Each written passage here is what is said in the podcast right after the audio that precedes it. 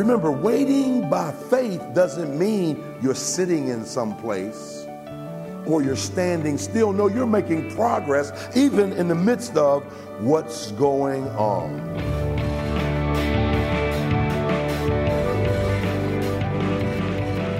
This is Treasured Truth with pastor and author James Ford Jr., senior pastor of Christ Bible Church in Chicago. I'm Steve Hiller and glad that you're with us as we continue to look at Hebrews chapter 11 today.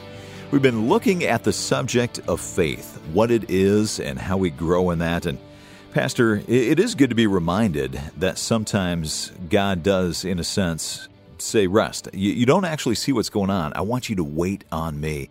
But for some of us, that can be one of the most incredibly difficult things to do. If we're wired to be doers, if we're hmm. that type of person who just goes crazy sitting still, how do you learn to wait on the Lord? Well, and that's a difficult question too, especially with someone like me who's impetuous, a visionary, trying to move out. Generally, here's what I do, Steve. I ask myself, can I move out in faith? Hmm. And since I know that Romans 14 teaches whatsoever is not of faith is sin, then I know if I don't wait until I get clear direction from God, I'm actually sinning. Hmm. I'm actually running ahead of God. I'm like Abraham. I'm going to have an Ishmael before God sends me my Isaac. Okay. And, yeah. so, you know, I try to avoid that at all costs. So Proverbs 3, 5, and 6 says this, trust in the Lord with all thine heart and lean not unto your own understanding. In all, what does all mean? All, all, means all. That's all all means. In all your ways, not some, not most, in all your ways acknowledge him and he will direct your path. That word direct from what I uh, heard from uh, Hebrew uh, scholar, I guess he was a scholar. He said it has a primary, secondary, and tertiary meaning. Primary guide. We hear sermons about that mm-hmm. all the time. But secondary and tertiary, we don't. Secondary, remove obstacles that are in your way. Third, to get you to the desired place. So God says, if we do that, He'll guide us. While He's guiding us, obstacles will come up. We wait for Him to move them. And then ultimately, like follow the leader, He takes us to the place He wants us to be. Well, that's a great way to begin today's program by looking at what it means to wait on the Lord and what we do in the midst of that. We're going to continue to uh, look at uh, waiting on the Lord today as we continue a message, Waiting by Faith. Here is Pastor Ford. John chapter 21. Now, verse 1 tells us uh, that Jesus showed himself. It tells us that uh, disciples, verse 2 and 3, Peter said, I go a fishing. The tense is aorist. So here's what it tells us Peter decided that he's going back to fishing not for a day. No, no, no, no. He's going back to his fishing business. He's leaving ministry and going back to something that was familiar. I'm going to turn my back on God because ministry is too hard. I'm going to turn my back on God because folk that I'm trying to minister to don't act right. I'm leaving ministry. I'm giving it up because I can't deal with the pain. And what happens? Jesus comes and gets him like he always does. So they fish all night. You got to read it for yourself. It says, uh, it says, uh, uh, uh, verse 3, they went a fishing. They said unto him, We also go with thee. See, it shows you the influence of leadership. Peter influenced people for good, but he also influenced them for bad. And then what happened? They said, We go with you. Now, Matthew, you collect money. What you doing going fishing? You don't know about no fish. Well, Peter's going fishing, I'm going fishing. Peter's my homie. He's my road dog, and I'm going to roll with him. They went forth and into a ship immediately, and that night they caught how much? Nothing. Then Jesus came. He said, Children, remember we talked about that? I'm so glad that no matter how far I fall, I never cease being a child of God. And then what happens? He says, Have you any meat? Here's what he's saying Is what you doing working? Is, is what you doing, is, is that helping you any? No.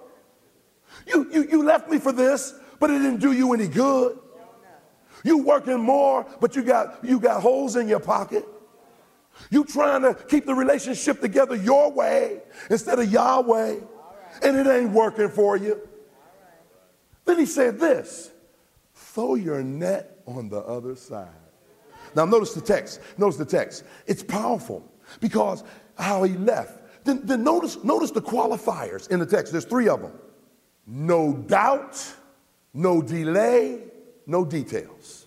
It's right there. Watch this. Listen to what it says. It says, by faith, Abraham, when he was called, so here he is, no doubt. Why? Because he's called. It's ekkaleo. It means out of all the people, God chose him. Now, why did God choose him? Because God chose him.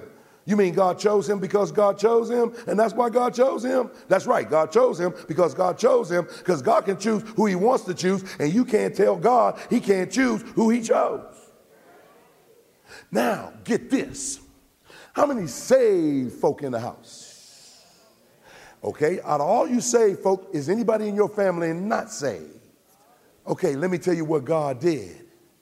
In the midst of everybody, God said, James Ford, come on down.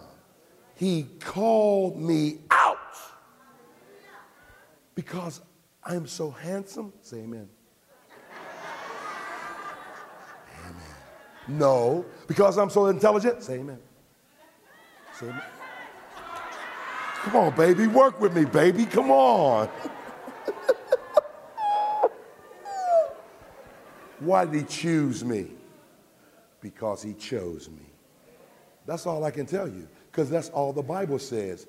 The, the Bible says he's sovereign, which means he's the boss and he can do what he wants to do. Now, I know you're thinking, I'd have chose somebody else. Well, so would I, because I know me. And I'm saying, I don't know why he would pick me to be somebody pastor. And that's what you're saying. And God said, I'll put you there. That's why I don't, I don't sweat over what's happening somewhere else. You want to know why? Because the Bible says God has given gifts to the church. I'm your gift. That's right. He put us together. He knew what you needed, He knew what I needed, and He put us together. And that's why this is the only church I ever been at. And by the grace of God, this is the only church I ever to pastor.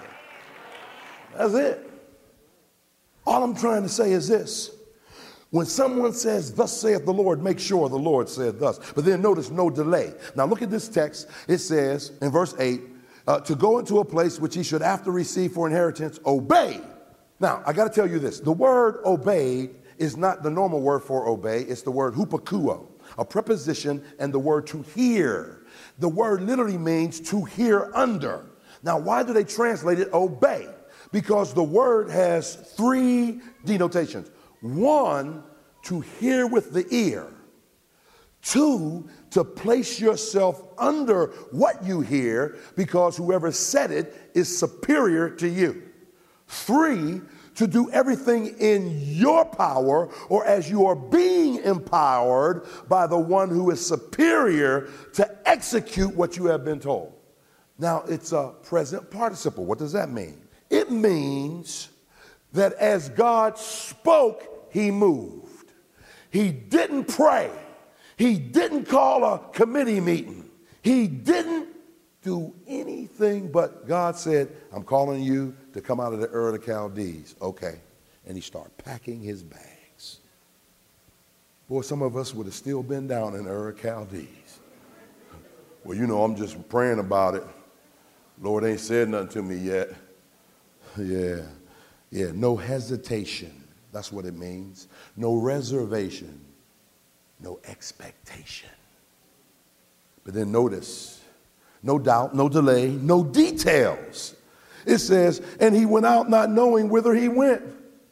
Now, I'm glad it didn't say whether he goes. It's telling us each step of the way had to be a step of faith. Keep going this way? Yes. Keep going this way? Yes uh, no, turn this way. I mean, it's a, it's a step by step by step process. See, most of us, we want everything filled in and we don't realize uh, that then that's walking by sight. Can you imagine a conversation between Abraham and Sarah? He's packing. Start packing, woman. Why? Because God said, Come out into a place I will show you. Okay, well, where are we going? I don't know. But Yahweh said he will show us. Well, how long would it take to get there? I don't know. But Yahweh said he would show us. Well, what, what will the route be like? I don't know. Yahweh said he will show us. Are there any dangers, toils, and snares? I don't know. Yahweh said he would show us. How will we know when we get there? I don't know. Yahweh said he would show us. See, we want the trip to be so smooth, and often it will be a bumpy ride because we're like this guy. You know, every, every year, him and his wife would go from Chicago to Mississippi. And they get in the car and drive down. Everything okay? Yeah, everything's okay. They get around Kentucky, three and a half hours away. And she said, I think I left the iron on. What? Yes, we were to get back, the house will burn down. So they turn around, go back three and a half hours, and the iron was off. The next year, they're on their way from Chicago to Mississippi. They get to the same place. He says, I think I left the iron on. He says, Oh, baby, you did that last year. Oh, no, it's probably off. No, we can't take that chance. And three and a half hours back to Chicago, and the iron was off. That next year, they're getting ready to go down to Mississippi again. They get down by Kentucky. She said, You know what? I think I left the iron on. I know you're going to be upset, but I think I left it on. He said, No, you didn't.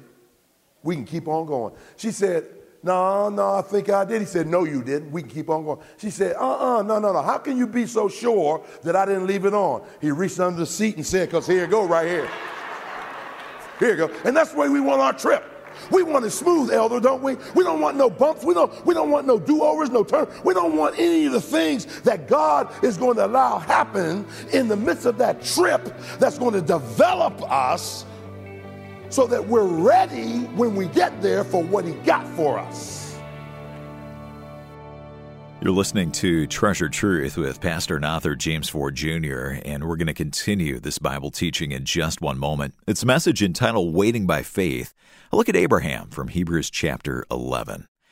Well, if you miss any broadcast in the series, come to our website. You can order copies on CD, download MP3s, or simply listen online through your computer. Our website address is treasuredtruthradio.org. Well, it's time to get back to the message. Once again, here is Pastor Ford. We want all the details filled in. That's not faith. Can I ask some questions? Can you trust God when He doesn't give you any answers? Can you leave your comfort zone and just trust Him? Can you give Jesus the blank check of your life signed and let Him fill it in? Can you say, where he leads me, I will follow. I'll go with him all the way. When God says go, will you start walking, not knowing what's going to happen during the trip, but confident to know that whatever happens, it can't stop you because you've already been promised an inheritance. Remember, waiting by faith doesn't mean you're sitting in some place or you're standing still. No, you're making progress even in the midst of what's going on. And there will be problems, okay? Uh, let me tell you this one dark Friday, the devil and his demons uh, had instigated the crowd to say, Crucify him, crucify him. The same crowd that had been hollering, Hosanna, Hosanna. Uh, on Thursday was now, I mean, on Monday, we're saying, Crucify him, crucify him on Friday. Ain't people fickle? They with you one day and they against you the next day. Ain't people fickle? Yeah, talk with you one day, talk about you the next day. Ain't people fickle? Tell you they're behind you, don't tell you how far behind you. Aren't people fickle? And so what happened? He's hung up on the cross and all of hell is rejoicing. Hey, hey, he's gone. It's over. But I tell you, it was a dark Friday. Uh, but as the old preacher would say, early Sunday morning, the sun rose. Here's what I came to tell you that right now, you're waiting on God. And, and, and the devil is having a field day with all of his demons. It's Friday, but Sunday's coming. It's Friday and your body is racked with pain, but I came to tell you Sunday's coming. It's Friday and your marriage relationship is messed up, but I came to tell you Sunday's coming. It's Friday and your children are snorting and sniffing and smoking, and but, but I'm telling you, it's Sunday's coming. Yeah, yeah, your job just downsized or you lost it. It's Friday. But I came to tell you, Sunday's coming. Yeah, that whatever your situation is, it's a dark Friday, but Sunday is coming. And when the sun comes, he has healing in his wings. He's the one that's going to take us over and take us through and take us above our circumstances. I close uh, uh, sister, she's a believer in the Lord. She got pregnant in 2000. And uh, her name is Julie Armas. She was pregnant. And Julie had a sonograph and a, uh, what do you call the other thing, ultrasound. It revealed that her fetus had spina bifida. That means the child was going to be severely disabled. As a matter of fact, may not even make it out of the womb. The average person would have aborted that baby, given that information. And let me just say that that fetus was a baby. Life begins at conception. Jeremiah said, He knew me when I was in my mother's womb. And I'm not here to try to make anybody feel guilty. If you've already had one, He can forgive you for that as well. Uh, but if you're contemplating, don't do it. Don't do it. 50 million babies murdered. That's what it is. That's what it is. That's what it is. And so she refused because she's a believer and she's pro life. And she said, I know God has given me this baby, but she knew of a doctor. His name is Dr. Joseph Bruner. And Dr. Joseph Bruner came up with a new procedure where you corrected what was wrong with the baby while it was a fetus in the womb. And so, what Dr. Bruner did in 2000 was perform this operation on Julie, opened up her womb, and operated on the fetus while it was in her womb. Say, what in the world is going on? This is uh, it was on it was on the front page of Newsweek magazine. This is the picture of the fetus grabbing the doctor's hand while the doctor was working on correcting what was wrong with the fetus. Let me now get this, get this. That baby is 21 weeks in the womb, not even out of the womb. And what is he doing? Samuel Alexander Armas is his name. He's 10 years old now. He, he, he's perfect. He has no problems whatsoever. Let me tell you why. Because there was a specialist who came and invaded him while he was confined in darkness, while he was messed up and his future place where he was going when he got there had very few opportunities because of the defect. But the specialist came down and opened up the darkness in the place that was confined that in a few months would not be able to hold him anymore so that he'd have to go to his new place, but he would be handicapped when he got there. But the specialists worked on him, fixed him up, not for where he was in the womb, but getting him ready for where he was going after he left. Because you got to let go and give it up before you can get what God has. And what did he do? He said, I just want to give thanks. I just want to grab the hand of the man who fixed me up. I just want to grab the hand of the man who's the specialist, who knows all about me, who can fix my defects. So when I get where I'm supposed to be, I'll be what I'm supposed to be. And I just came to see if there's anybody that's in the darkness of where you're confined right now that is willing to grab the hand of the specialist, the one who's going to fix you up and prepare you for where you're going because the space you in is too confining and he wants you to be ready when you get out to do what God wants you to do. I wonder, is there anyone who would say, Jesus, hold my hand while I run this race. Because I can't run this race in vain. I close. You've been so gracious. But listen, there was our Savior dying on the cross on the confined places with the sins of the world on him. He had defects, but he took all of our defects. And the, and the seventh word from the cross, he said, Father, into thy hands I commend my spirit. That Jesus gave up the ghost and died for us, went down in a borrowed tomb, stayed there all day Friday night, all day Saturday morning, but early, early, early Sunday morning, he got up with all power in his hand. Say yeah, say yeah, yeah. That's my Savior. Died for me. That's my Savior. Set me free. Yeah. Uh-huh. Yeah. Always want to do that. I Always want to do that. Yeah. Got faith. Got faith. Got faith.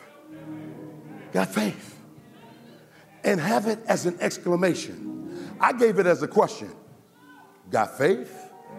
And you ought to say, Got faith. Got faith? Yeah. Yeah, don't question.